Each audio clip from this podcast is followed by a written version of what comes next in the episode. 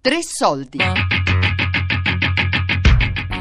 Il mio amore era un capellone di Steve Della Casa e Claudio De Pasqualis. Che ce la darebbe una latta di benzina? Io sì, ma se me la buttate addosso vi date fuoco, magari ci rimetto anche il cerino. Ma se fa sapere che ti avevamo fatto noi? A me niente, vorrei vedere, vorrei. Battaglia di capelli che fate schifo, non si sa se siete uomini, donne. Siamo stati aiutati moltissimo dai capelli, di questi tipi di novità qui, perché ovviamente vanno tutto a fare un certo spettacolo. Come on everybody, clap your hands, oh you're looking. La gente all'inizio veniva a vederci perché, oh guarda i capelloni, hanno i capelli lunghi e, oh sono maschio o femmine, sai queste cose qui.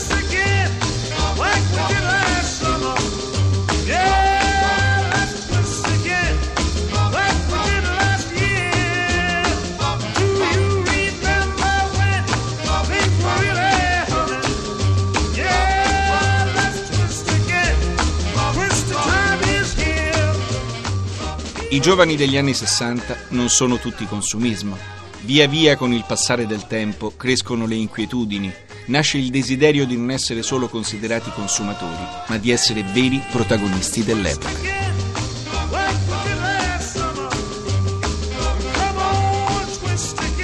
Dentro il gruppo, la nuova generazione imparava un altro modo di esprimersi e di pensare. Provava in prima persona l'importanza di un'esperienza collettiva. Ma come è successo tutto questo? La musica volta pagina. Urlatori e cantautori si fanno in breve un loro spazio sul mercato. I nuovi ritmi sembrano ripetere i ritmi concitati della civiltà meccanizzata. Rappresentano anche uno sfogo, una provvisoria liberazione.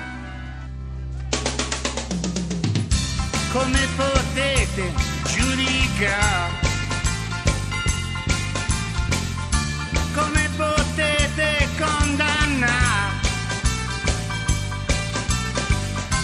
Vi credete che noi siamo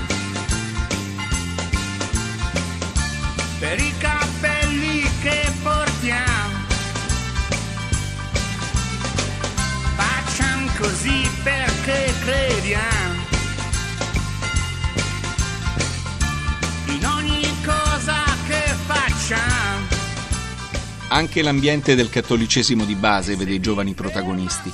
Esperienze come il famoso libro Lettera ad una professoressa di Don Milani entusiasmano i giovani credenti. Quanti anni hai? 1. E tu? 10. E tu? 13. 12. 12. Che classe fate? Terza. E tu? Terza. È la prima volta che fai la terza? 2. 2 volte hai fatto la terza? Sì. E perché? E tu che classe fai? La quinta. È la prima volta che fai la quinta? Sì. Sì. E la terza quante volte l'hai fatta? 3. Ci vuole poco a immaginare quello che state per pensare. Voi dite d'aver bocciato i cretini e gli svogliati. Allora sostenete che Dio fa nascere i cretini e gli svogliati nelle case dei poveri. Ma Dio non fa questi dispetti ai poveri. È più facile che i dispettosi siate voi. Una professoressa protestava che non aveva mai cercato e mai avuto notizie sulle famiglie dei ragazzi. Se un compito è da 4, io gli do 4. E non capiva, poveretta, che era proprio di questo che era accusata. Perché non c'è nulla che sia ingiusto quanto far le parti uguali fra disuguali. Mi ha detto che questa mia generazione ormai non crede in ciò che spesso ha mascherato con la fede dei miti eterni della patria o dell'eroe, perché è venuto ormai il momento di negare tutto ciò che è falsità, le fedi, fatte di abitudine e paura, una politica che solo. Molto spesso, nelle parrocchie e nei circoli giovanili cattolici, si aprono spazi di discussione e di riflessione mai visti fino a quel momento. I giovani si infiammano per canzoni che propongono un modo critico di vivere la religiosità, come Dio del cielo di Fabrizio De André oppure Dio è morto, scritta da Francesco Guccini.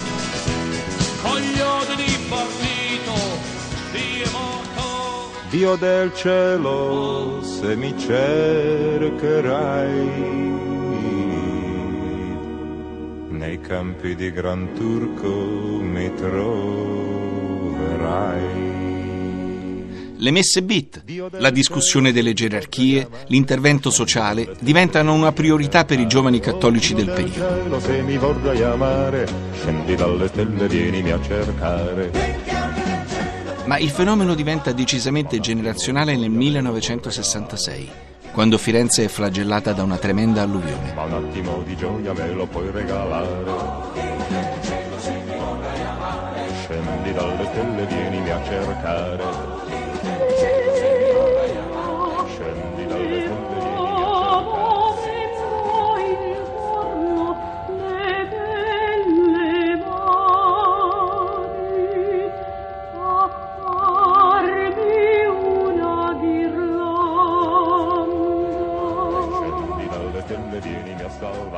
Come rispondendo ad una vera e propria chiamata generazionale, sono migliaia i giovani che abbandonano la propria attività per recarsi a portare soccorso in modo del tutto volontario. Lo racconta Franco Zeffirelli in un documentario. Io sono Richard Burton. Poi perdonate il mio italiano imperfetto, ma vorrei cercare di parlarvi senza traduzioni. Perché quello che è accaduto in Italia e a Firenze mi riguarda profondamente. Con il regista Franco Zeffirelli, che è fiorentino, abbiamo deciso di dare una testimonianza di questi tristi giorni di Firenze, del suo sforzo di risollevarsi, del suo bisogno di aiuto. Io sono del Galles, è il piccolo paese dove sono morte 150 bambini a Barvan, vi ricordate, nel Galles. Ma quando ho saputo che un terzo dell'Italia era coperta dall'acqua, che le case, il bestiame, il lavoro, la speranza, persino la vita di tanta gente erano andati, distrutti. Ho pensato, è una cosa disumana, terribile, come la guerra.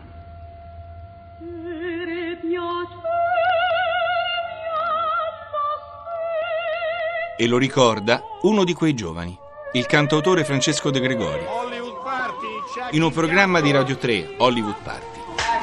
Nel 66 è stato un angelo del fango a Firenze. Confermi? Sì. Confermo. Ero uno dei tanti giovanotti che accorsero a Firenze. Devo dire, la motivazione non era del tutto nobile, non solo nobile, perché era anche un modo per allontanarsi dalla scuola, perché la scuola ci disse andate a Firenze. Quindi, premesso questo, poi in realtà lì diventammo uomini, come si dice, perché ci trovammo di fronte a questo grande disastro e la cosa in qualche modo ci aprì la mente, quindi fummo utili, ma in qualche modo l'alluvione fu anche utile a noi. Ma Francesco De Gregori, questo fatto di aver partecipato appunto da ragazzo a questa situazione così tragica è qualcosa forse che si ritrova in alcune tue canzoni, forse in Viva l'Italia, no? Tu fai un inno nazionale che dice in Italia ci sono disastri cose belle. Sì, sicuramente, ti dicevo prima, questa di Firenze è stata un'esperienza formativa perché ho visto il paese in ginocchio, nel fango, e la parte più bella del paese, la parte artisticamente e culturalmente più bella, o una delle più belle del paese, messa in cortocircuito con questa devastazione. Viva l'Italia, l'Italia liberata. L'Italia del valzer e l'Italia del caffè. L'Italia derubata e colpita al cuore. Viva l'Italia, l'Italia che non muore. Viva l'Italia. E anche il mondo dell'arte non si sottrae a una presa di coscienza. Lo fanno i nomi dell'arte povera a Torino, Merz, Pistoletto, Boetti, Nespolo. Lo fanno a Roma gli artisti di Piazza del Popolo, in particolare Mario Schifano, che fonda con il Rolling Stone Mick Jagger una società per produrre film. L'esperimento non funzionerà per dissidi tra i due, ma è molto significativo e va nella stessa direzione di quanto faceva Warhol nella New York del periodo.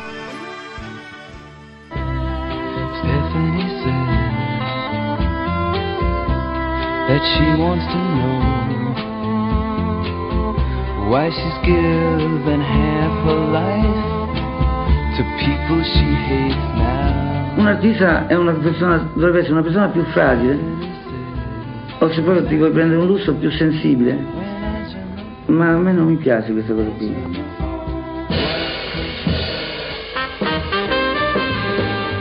Beh, anche per il mio destino della mia vita, farci quasi, allora ho pensato che... Io poi sai cosa penso?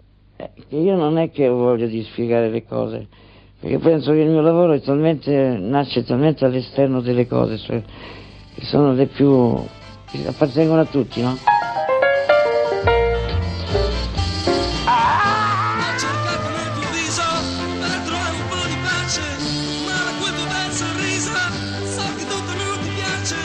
Schifano fonda anche lui un gruppo, Le Stelle di Mario Schifano, che manda in classifica una sua canzone sognando di fare come i Velvet Underground. Ma perché non vuoi capire? Che cosa fondamentalmente ha rifiutato del vecchio mondo? Ipocrisia. E che cosa cerca dal nuovo? Per costruire senza venire a compromessi, o distruggere senza venire a compromessi. Le nostre idee le esponiamo in un modo scherzoso, ironico.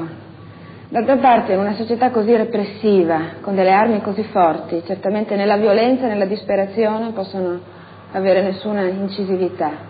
L'unica cosa che fa arrabbiare veramente o i borghesi o la polizia o qualsiasi nostro nemico è che li prendiamo in giro. È che in fondo ci divertiamo.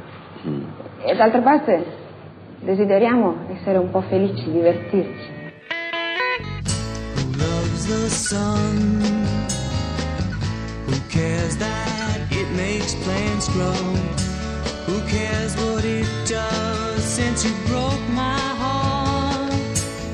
Il mio amore era un capellone di Steve Della Casa e Claudio De Pasqualis.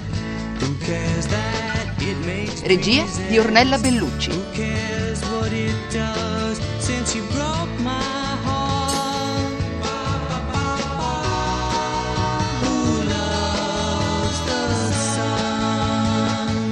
Tutti i podcast su tresoldi.rai.it.